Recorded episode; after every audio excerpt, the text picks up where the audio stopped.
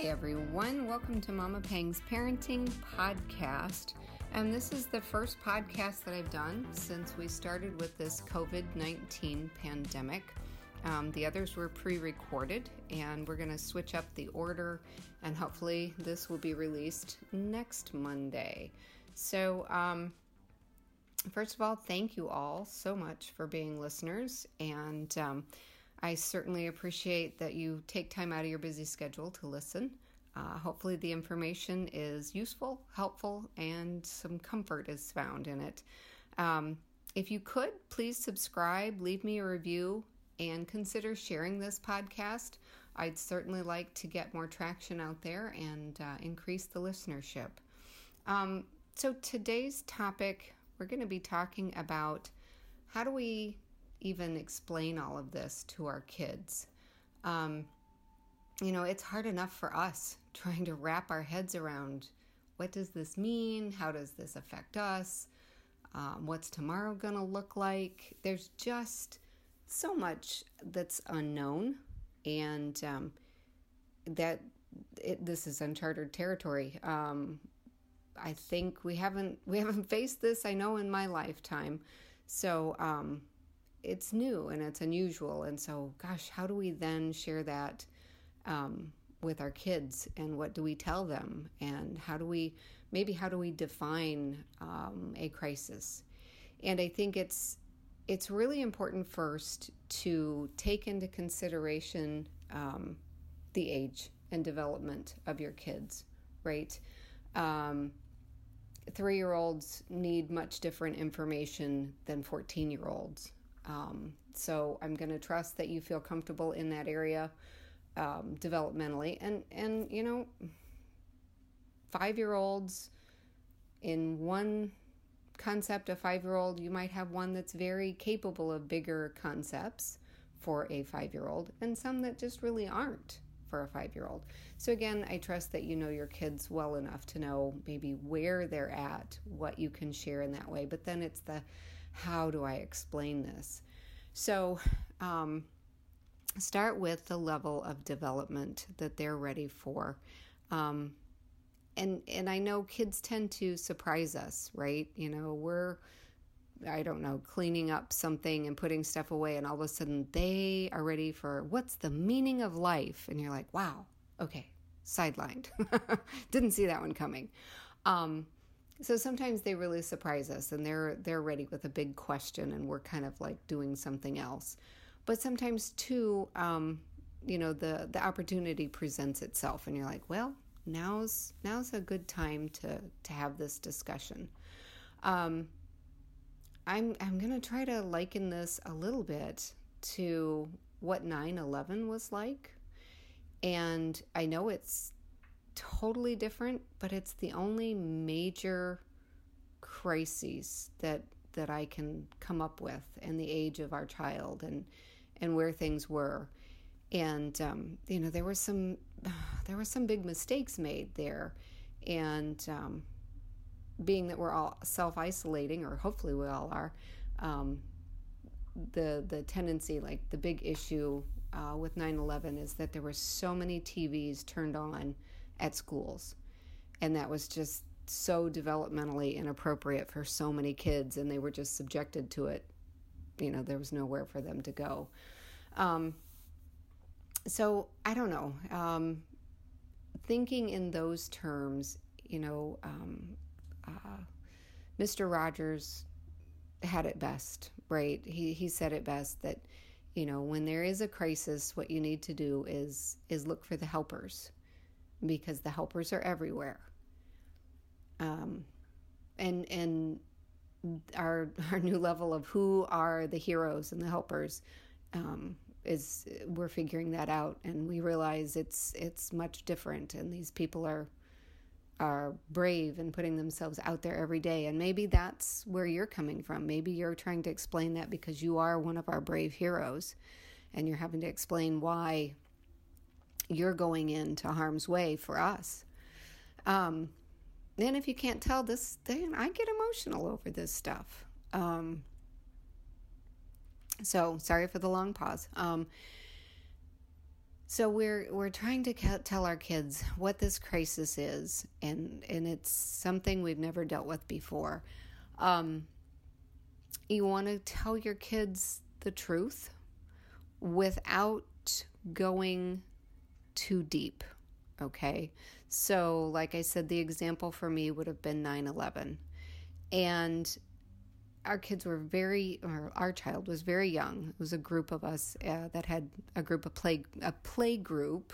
We had our kids were all about the same age, and um, you know I can remember you know reaching out to them because what do we want to do? We want to have community in the time of a crisis, and it was very much you know what do we what do we say, and we had to boil it down to. Um, there were some bad people and they did something um, that hurt a lot of other people and killed some people and it was very sad. And um, but we look for the helpers in this. And so it was well who are the helpers? Well the helpers are the firemen and the paramedics and the policemen and then the the helpers are all around us people doing good things for each other um, in this time of uncertainty and concern. So it was really just boiling it down to the basics. Um, I still think it's vitally important that we keep it honest and then age appropriate, um, you know, developmental age appropriate. And to start with the honesty can be a little, I think, scary for us because it's um, it's going to show maybe our vulnerability. But I think our kids need to know that. They need to see us um, having real life emotions, emotions they can go, oh, okay, you know, I get that. I understand that, you know, this is a little um, uncertain for all of us, but then see us working through it as best we can. And that includes um, letting your kids know that you're reaching out for help, that you're reaching out for support, because this isn't something that you're um, maybe comfortable dealing with. Maybe you're struggling with it. Um, I think we all are. I think I get tired of some of the posts sometimes because it's uh, things out there. Oh, you know, we're all so brave and we're all so. Yes, but you have to let them know that to get to the bravery, we had to uh, be afraid we had to be uncertain. And so our kids, they need to see that. They need to see how these emotions work in real life. And so you're a good um, source for them to see, you know, not every day falling apart, goodness no, but, you know, wow, this is hard. Um, I feel uncertain. I feel um, overwhelmed sometimes. But here's what I do to help myself go through that, right? Maybe this is when um, you're starting every day um, with meditation with your kids. We're going to have uh, a quiet five minute meditation to start our day before we try to go, you know, do this uh, schooling from home and me trying to do my work from home or me looking for work from home. Um, you know, these are tools. Meditation is a tool. Um, maybe you're explaining that uh, this is why every day we go on these long walks because it's really important to be centered and to take in the appreciation of, um, you know, the good weather that we've been having or that, you know, spring is coming or, you know, something along those lines. And we know that um, movement, right, is so good for the body and it's so good for the mind it's incredibly important. Um, we store our anxiety in our body. And so, to help deal with that, we need to get out there and move. So, you're saying to your kids, um, okay, this is this is kind of a crisis that our country's never faced before, and it's changed a lot of things. You know, we're working from home, or maybe we're out of work. The kids are trying to do um, school from home, that's all new. Uh, we're not going to the babysitters anymore. We haven't been able to go do the fun things that we typically do. Everything has changed. So you're taking into consideration where they might be and also saying, you know, you can label it. This is um, a crisis, and here's how we move through a crisis. So we we work on the things that we have control over. We feel our feelings, and then we we try to move forward. Um, trying to explain a crisis to kids, um, I find it's really important just to be truthful. So it's what do we know? We know that this COVID 19 makes people sick and that um, it's a very serious illness that the doctors um, and scientists are working on.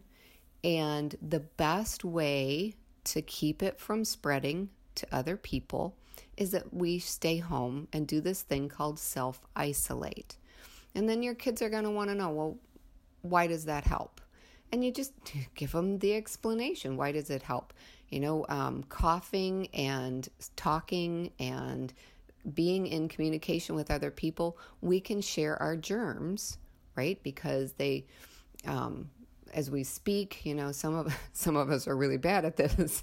Um, but it just in general, when you speak, droplets of of your saliva go into the air, or if you cough or sneeze, you can see them, right?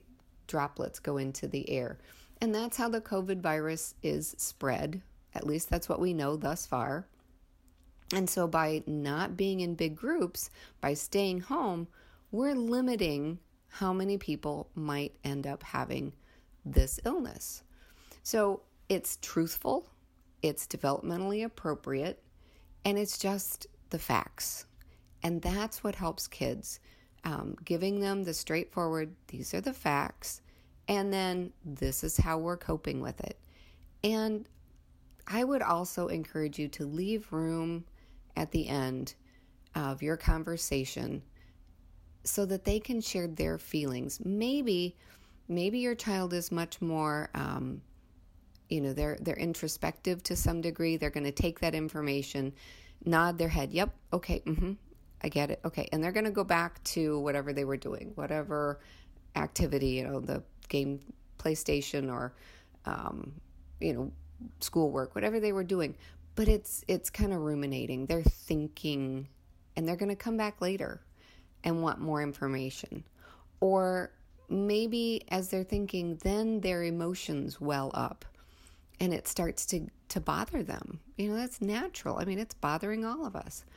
Um, the important thing there is if your kids then are um, dealing with some big emotions that arise, or maybe that's how this topic took off for you the need to talk to them is that they're big emotions you know they're they're more teary or they're more angry or they're more frustrated currently. And so you're trying to come at it and have this conversation.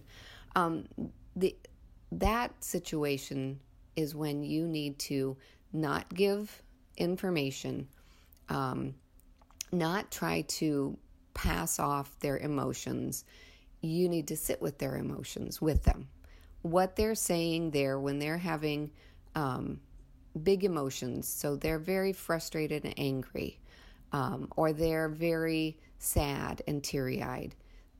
Uh, those emotions require us to stop and help them hold those big emotions, right?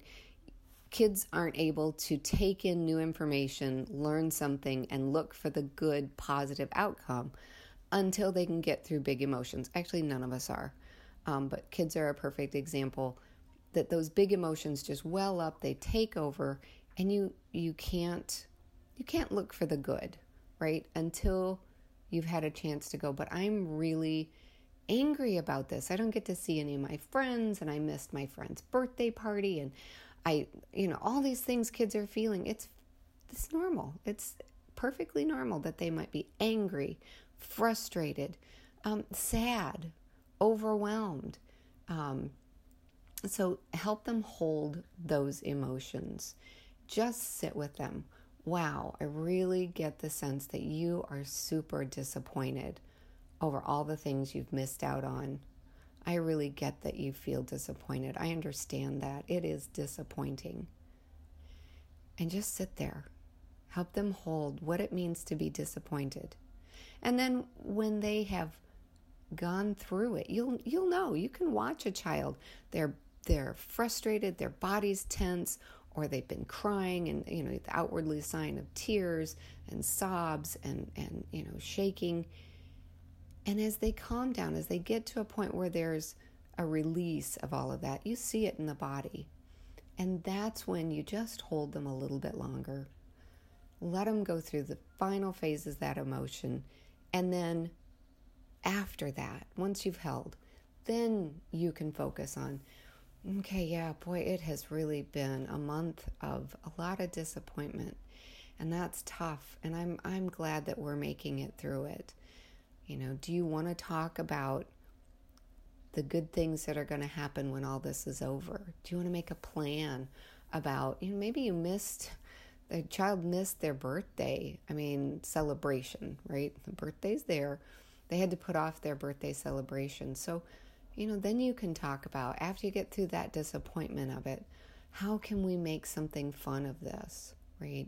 Um, or they've gone through the tears um, of they're scared and, and worried.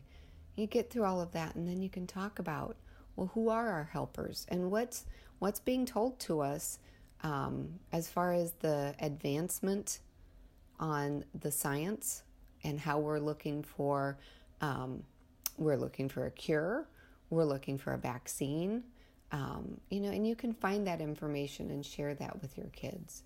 So I certainly hope that um, this has given you some insight, and I want to encourage you. Um, let your kids know that you're reaching out for support.